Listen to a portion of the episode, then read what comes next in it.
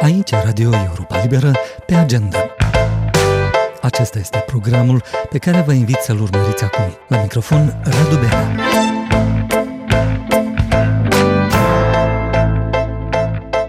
La Chișinău a fost instalat un nou guvern în fruntea cu premierul Dorin Răcean. Majoritatea ministrilor din vechiul cabinet, condus de Natalia Gavrilița, și-au păstrat fotoliile și a apărut un nou minister nou al energiei. Deși una din prioritățile anunțate de Dorin Răcean este domeniul securității, toți șefii ministerilor de forță din vechiul guvern au rămas în funcții. O altă prioritate pe care vreau să o menționez aici este pacea și stabilitatea. Am menționat chiar din deschiderea acestui discurs că noi trăim vremuri uh, tulburi, vremuri care nu au mai existat de la cel de-al doilea război mondial uh, încoace și noi împreună trebuie să facem față acestor uh, provocări. Trebuie să consolidăm capacitatea noastră de apărare, trebuie să investim în capacitatea tehnică și umană pentru ca să ne apărăm și trebuie să investim în capacitatea noastră de a asigura ordinea publică. Ori, liniștea și pacea sunt fundamentale pentru dezvoltarea economică și pentru dezvoltarea noastră uh, socială. A declarat între altele noul premier Dorin Recean, anunțând în Parlament prioritățile guvernului său. Cristina Popușoi a urmărit cu atenție ultimele evoluții și am întrebat-o mai întâi ce s-a schimbat în componența noului guvern. Nu s-au schimbat prea multe în noul guvern de la Chișinău, cel puțin vorbind așa numeric, să zicem. Astfel că din vechiul guvern, care era condus de Natalia Gavriliță, au rămas 11 persoane din 17, deci marea majoritate a miniștrilor au rămas.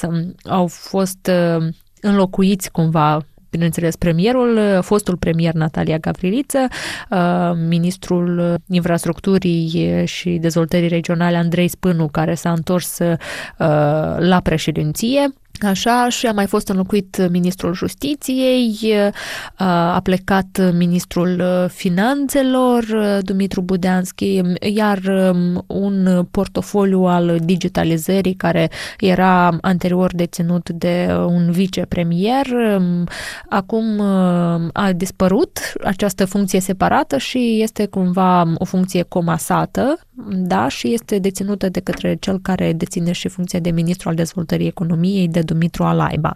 Ceea ce este interesant în acest să zicem, nou vechi guvern, așa cum îi se spune la Chișinău, e că a apărut un portofoliu nou, cel al uh, energiei și este condus de Victor Parlikov, un cunoscut expert în uh, domeniul energetic și politici de climă aici la, la Chișinău.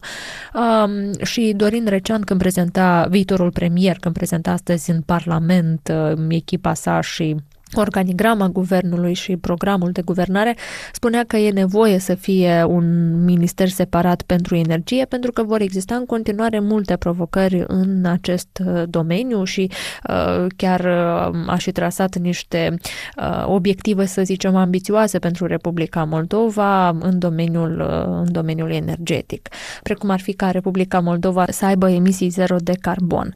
Cristina, ce ar mai fi de reținut în legătură cu prioritățile noului guvern guvern anunțate de premierul Dorin Recean? În principiu, prioritățile majore sunt aceleași pe care le-am auzit și săptămâna trecută atunci când uh, președinta Maia Sandu l-a desemnat pe Dorin uh, Recean candidat la funcția de premier.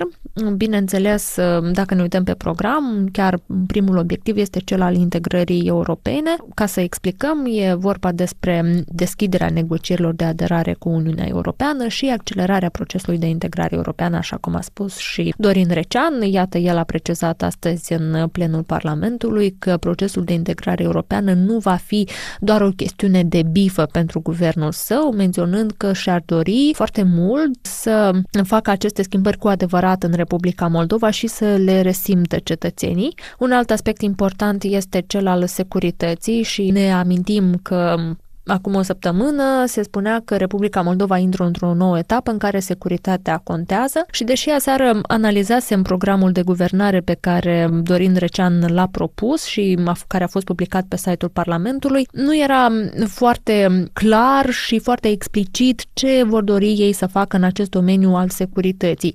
Bineînțeles, se spunea în mod special că e vorba despre combaterea amenințărilor uh, hibride, a celor informaționale și spre finalul, uh, așa să zicem, obiectivelor din domeniul de securitate era și întărirea capacităților uh, armatei naționale. Și iată, astăzi, în discuțiile și dezbaterile de, de la ședința Parlamentului, pentru că au existat și opinii contradictorii din partea opoziției socialiste și uh, comuniste. Uh, Dorin Recean a precizat că este foarte important ca Republica Moldova să-și poată consolida capacitățile tehnice și umane de apărare.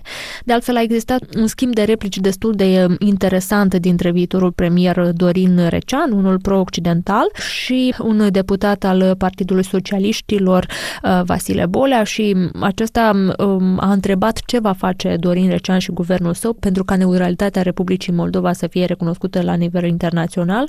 Și atunci Recean i-a replicat că neutralitatea este doar un instrument de politică externă al Republicii Moldova și că țara uh, trebuie să își consolideze capacitățile de apărare, sugerând că dacă agresorul va veni, uh, nu ar fi cazul ca cetățenii să-și strângă bagajele și, și să plece. Mai ales că această discuție referitor la neutralitatea Republicii Moldova este mereu spinoasă și folosită de opoziție pentru a ataca cumva uh, guvernarea uh, și a existat întotdeauna o temere a celor de la guvernare, nespusă desigur, de a discuta public despre ce înseamnă neutralitatea și de a accentua că neutralitatea nu înseamnă neapărat că Republica Moldova nu trebuie să fie pregătită din punct de vedere militar. Acesta este un aspect, cred, pe care ar trebui să-l um, reținem. Uh, bineînțeles, dezvoltarea economică, aceasta este un alt obiectiv pe care și-l propune uh, viitorul uh, guvern uh, al lui Dorin Recean. Ei își doresc mai multe investiții străine și proceduri mai ușoare pentru cetățenii Republicii Moldova ca să-și deschidă afaceri aici. Um, am mai observat de altfel în discuții că rămâne prioritară reforma justiției și lupta împotriva corupției și Recean spunea că este importantă lupta cu marea corupție, dar este important să se lupte și cu acea corupție la nivel mic care se regăsește de multe ori în, în localitățile din Republica Moldova și pe care oamenii o, o resimt. Uh, cam acestea ar fi uh, unele dintre prioritățile pe care și le trasează viitorul uh, guvern. Cristina, dacă putem să rămânem un pic la reacția opoziției, pentru că aceasta a și anunțat reluarea protestelor față de actuala guvernare, iar premierul Dorin Recean a spus, între altele, drept că, fără să intre în detalii, că Republica Moldova ar trebui să se aștepte la un nou val de provocări la adresa securității, inclusiv pe plan intern, făcând cumva aluzie la protestele opoziției din toamna anului trecut. Da, este adevărat, a existat această aluzie pe care a făcut-o la protestele opoziției din toamna anului trecut. Mai exact, Dorin Recean vorbea despre grupări criminale din interiorul Republicii Moldova care s-ar fi aliat cu uh, Rusia și cu reprezentanții uh, intereselor uh, ruse, inclusiv uh, pentru a deturna puterea în Republica Moldova, dar și parcursul european al Republicii Moldova. Și Dorin Recean spunea că um, în perioada următoare se așteaptă la o creștere a valului de amenințări hibride în Republica Moldova, precizând că instituțiile sunt pregătite pentru a face față unor asemenea amenințări. Pe de altă parte, în timp ce în Parlament Dorin Recean își prezenta programul de guvernare și echipa guvernamentală, afară aveau loc proteste ale opoziției, mai exact proteste ale Partidului Șor. Și să amintim doar că opoziția a cerut dovezi în această privință, spunând că acestea sunt uh, niște acuzații gratuite Eh, da, așa este, reprezentanții opoziției au cerut să le se aducă dovezi, în special după ce președinta Maia Sandu declarase la începutul săptămânii într-o conferință de presă că există un plan al Rusiei de a deturna parcursul european a Republicii Moldova și de a schimba puterea legitimă de la Chișinău pe una nelegitimă. Și potrivit acestui plan, Rusia ar încerca să folosească în Republica Moldova atât diversioniști din afară, cât și uh, reprezentanți din partidele de opoziție și să realizeze aceste acțiuni de deturnare a puterii, mascându-le cumva sub proteste ale, ale opoziției și uh, iată, după aceste declarații ale președintei Maia Sandu, reprezentanții ai partidelor de opoziție, cum ar fi Partidul Șor și Partidul Socialiștilor, au cerut să fie prezentate dovezi în acest, în acest sens. A fost Cristina Popușoi. Karen Donfried, secretar de stat adjunct pentru afaceri europene și euroasiatice în cadrul Departamentului de Stat American, a declarat într-un interviu pentru Europa Liberă că Statele Unite sprijină conducerea moldoveană în frunte cu Maya Sandu pe fundalul relatărilor despre un complot rusesc pentru răsturnarea puterii de la Chișinău. We have been deeply concerned about the reports of that Russian plot and suntem profund îngrijorați în legătură cu relatările despre complotul rusesc și cunoaștem, desigur, cu toții cât se poate de bine manualul de care se conduce Rusia. Am văzut ce a făcut Rusia în multe locuri, inclusiv în Moldova, inclusiv în Ucraina, inclusiv în Georgia și lista poate continua. Am ținut foarte strâns legătura cu partenerii noștri moldoveni pe parcursul a ceea ce este o perioadă critică și sprijinim puternic conducerea în frunte cu președinta moldoveană Maia Sandu. Vom continua să ne coordonăm foarte strâns. Ați menționat dialogul strategic pe care îl avem cu Moldova și pe care îl considerăm o conversație foarte constructivă și fructuoasă. Ați menționat și schimbarea de guvern de acum. Sprijinim foarte mult instalarea noului guvern, dar și angajamentul reînnoit pentru reforme vom continua să fim alături de Moldova într-o perioadă foarte critică. Interviul cu înaltul oficial american l-a realizat colegul nostru Alexandru Eftode. Radu, discutam de mai mult timp cu echipa lui Karen Donfred, secretar de stat adjunct pentru afaceri europene și euroasiatice la Departamentul de Stat al Statelor Unite. Discutam cu echipa ei despre un interviu înainte de împlinirea unui an de la începutul invaziei rusești în Ucraina, de pe 24 februarie 2022. Data interviului a fost stabilită din timp, dar atunci când am făcut acest interviu, ieri pe 15 februarie, erau și alte lucruri de întrebat. La Chișinău, uh, președinta Maia Sandu tocmai dezvăluise cu câteva zile mai devreme, pe 13 februarie, ceea ce ea a numit un plan rusesc de răsturnare a puterii moldovene cu ajutorul forțelor proruse din interiorul țării, un plan uh, dezvăluit uh, după ce își anunțase demisia guvernul Gavrilița, un guvern nou în frunte cu Dorin Recean încă nu era instalat, Așa încât am întrebat-o pe Karen Donfred cât de mare este riscul în opinia, în analiza Statelor Unite, riscul venit din partea unui asemenea plan rusesc. Și tocmai am ascultat uh, răspunsul uh, doamnei secretar de stat. Da, Karen Donfred, cum uh, am auzit mai devreme, a spus că Statele Unite sunt profund îngrijorate în legătură cu relatările despre complotul, cum l-a numit ea, complotul rusesc în Republica Moldova. A mai spus că Statele Unite au ținut strâns legătura cu partenerii noștri moldoveni, am citat-o din nou, și vor continua să-și coordoneze foarte strâns acțiunile. A spus de mai multe ori în interviu în altă oficialitate americană că Statele Unite sprijină foarte mult uh, conducerea de la Chișinău în frunte cu președinta Maia Sandu, sprijină instalarea noului guvern, dar și angajamentul reînnoit pentru reforme, sugerând că instalarea acestui nou guvern reprezintă într-un fel un angajament reînnoit pentru reforme din partea Chișinăului. Apropo de reforme, Alexandru, ce a spus doamna secretar de stat adjunct despre dialogul strategic Statele Unite, Republica Moldova și aceste reforme pe care noul guvern de la Chișinău le are de făcut? Cum se descurcă Republica Moldova pe acest front?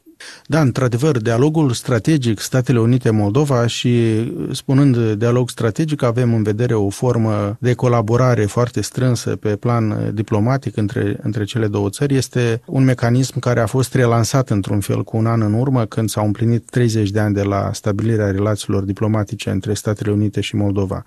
Acest dialog strategic include, într-adevăr, cerințe pentru Moldova de a consolida statul de drept, buna guvernare și lupta împotriva corupției și, într-adevăr, am întrebat-o pe Karen Donfried cum se descurcă Republica Moldova pe acest front acum, într-o perioadă de crize multiple în regiune, trebuie să facă față multor crize, dar să continue și reformele.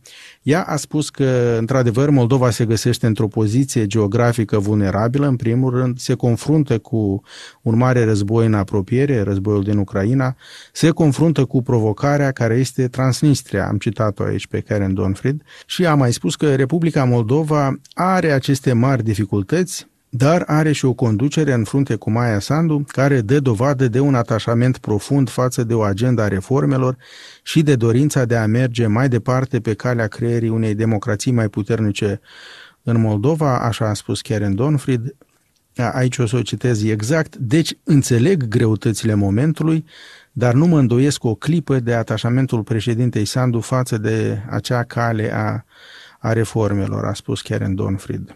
Ea a declarat că Statele Unite sunt hotărâte să ajute Moldova cât de mult posibil și nu numai în ce privește greutățile imediate în plan energetic, în planul presiunilor economice, dar Statele Unite vor să ajute Moldova și în privința reformelor pe care încearcă autoritățile de la Chișinău să le pună în aplicare. Vom fi alături pe amândouă aceste fronturi, încercând să facem tot ce putem pentru a ne asigura că Moldova iese mai puternică din aceste crize, ne-a spus Karen Donfried.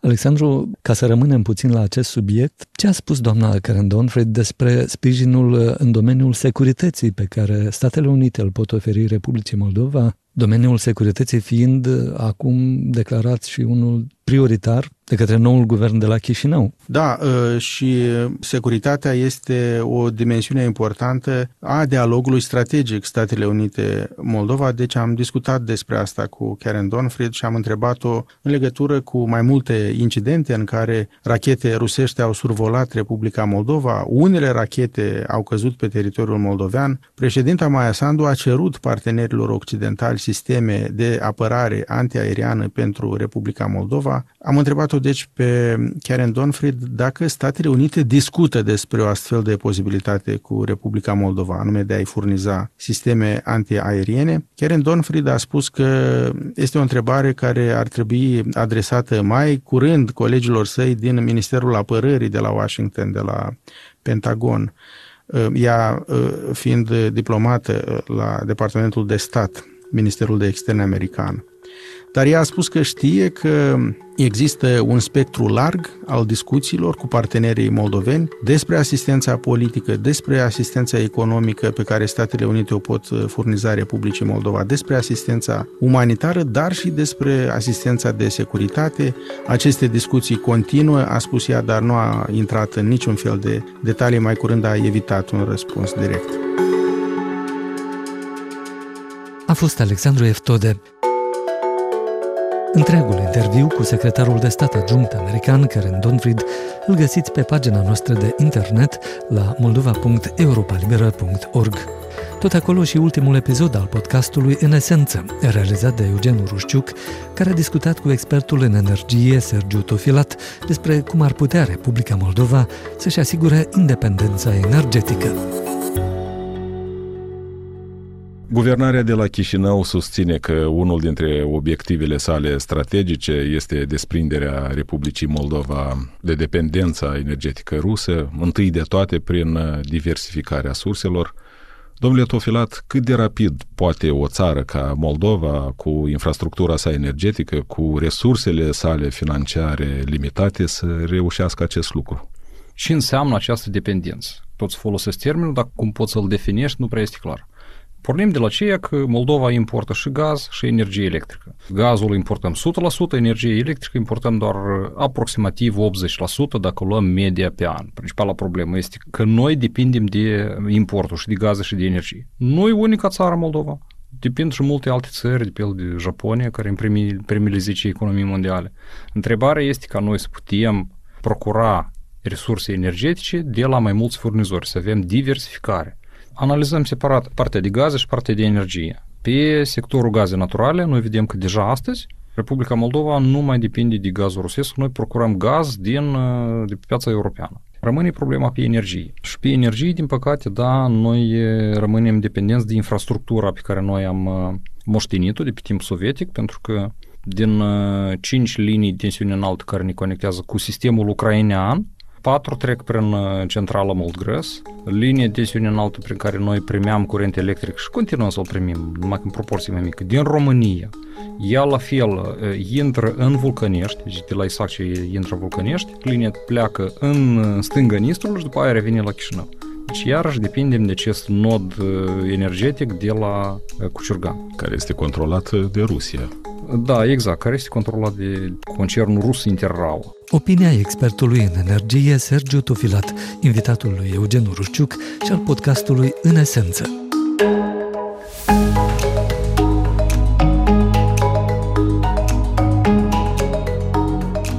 Agenda este un produs audio al Europei Libere. De patru ori pe săptămână, 30 de minute de informație verificată și bine pusă în context, cu moderatori experimentați, reporteri îndrăzneți și oaspeți de prestigiu. Pe agenda sunt subiecte pe care alții în Moldova fie le rezolvă prea iute, fie le ignoră, fie le coafează ca să placă cuiva. Noi nu avem datorii, nu jucăm după rating și avem un singur obiectiv, adevărul. Pe agenda se difuzează atât sub formă de podcast, cât și ca produs de radio pentru stații afiliate din Moldova.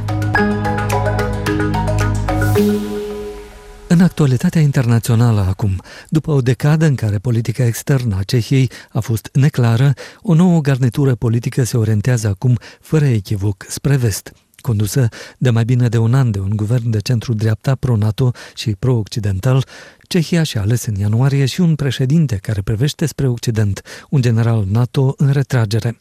Unii analiști anticipează că unul din efectele acestor clarificări ar putea fi slăbirea grupului Visegrad, din care mai fac parte, alături de Cehia, Polonia, Slovacia și Ungaria. Mai multe de la Mircea Țicudean. La 9 martie va depune jurământul la castelul din Praga un nou președinte al Cehiei, generalul în retragere Petr Pavel, fost șef de mare stat major, fost comandant militar NATO. Încă din campanie, unde l-a avut ca rival în turul al doilea pe populistul Andrei Babiș, Pavel a promis că odată ales va îndrepta Cehia hotărât spre vest în politica externă, punând capăt flirturilor cu China sau Rusia, atât de dragi predecesorului său la capăt de mandat, președintele Miloș Zeman.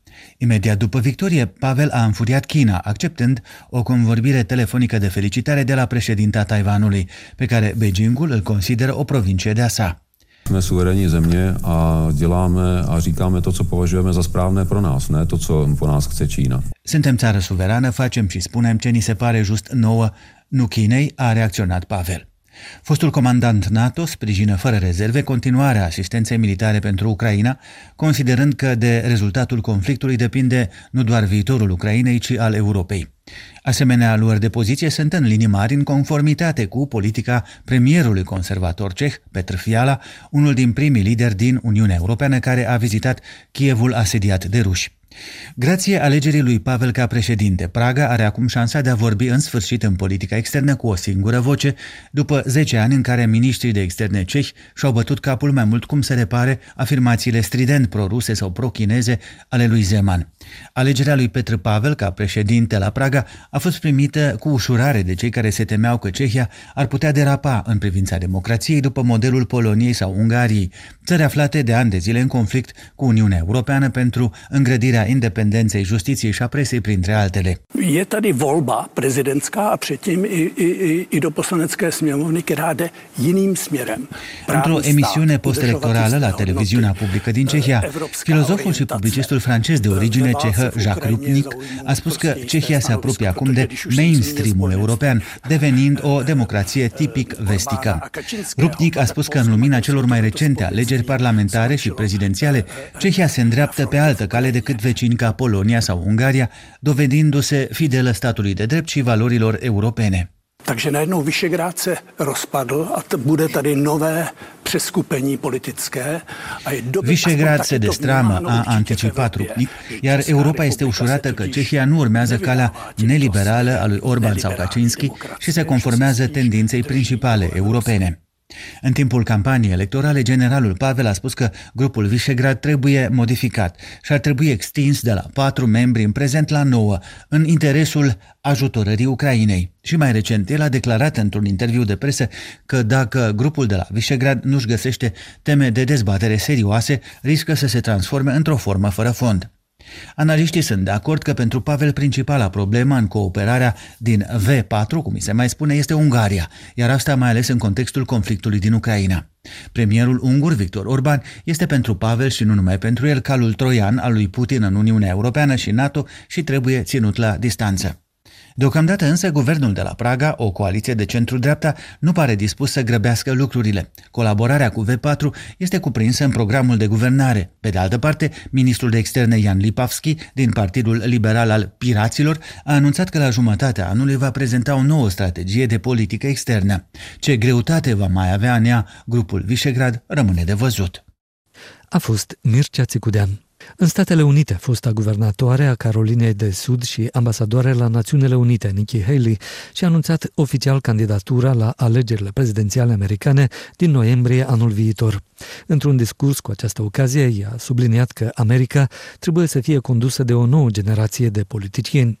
Haley, în vârstă de 51 de ani, a devenit astfel al doilea pretendent la președinție din partea Partidului Republican, după fostul președinte Donald Trump, care se află deja în campanie din toamna anului trecut. Mai multe de la corespondentul Europei Libere la Washington, Valeriu Sela.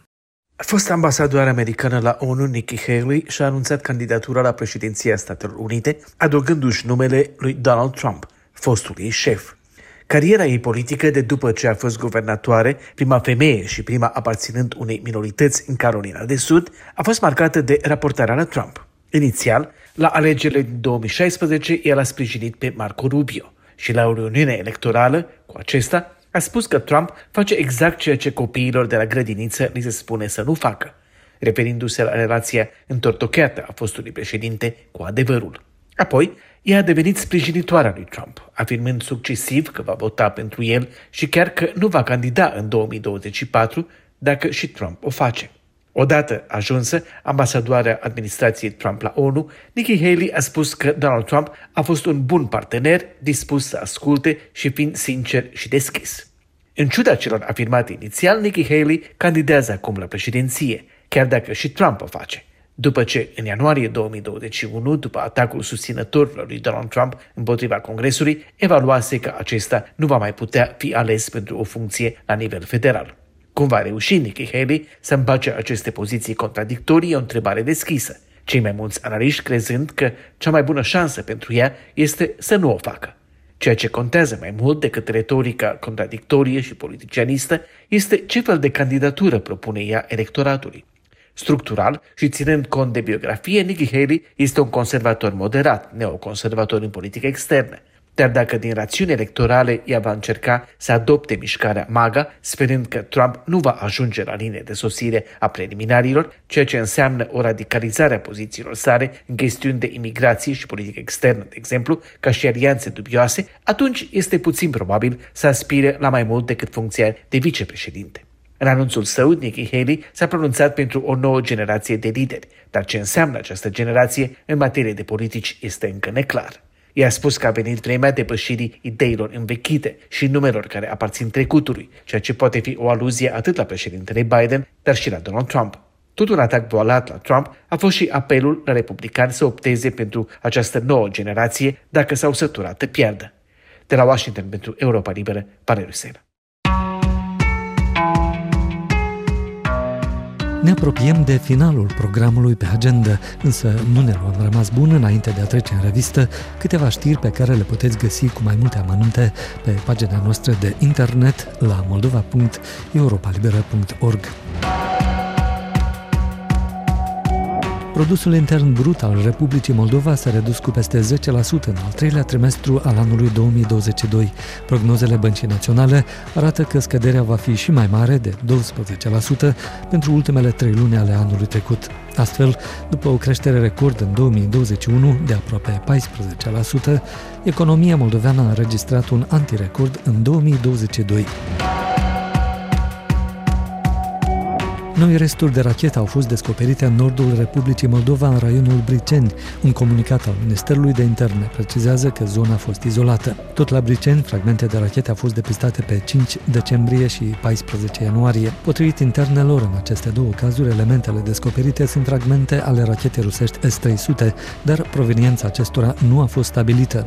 La sfârșitul lui octombrie anul trecut, la Naslavcea au fost descoperite resturile unei rachete de producție rusească de tip calibr Ministerul de Externe a reiterat că atacurile rusești cu rachete asupra Ucrainei vecine afectează direct și negativ cetățenii Republicii Moldova.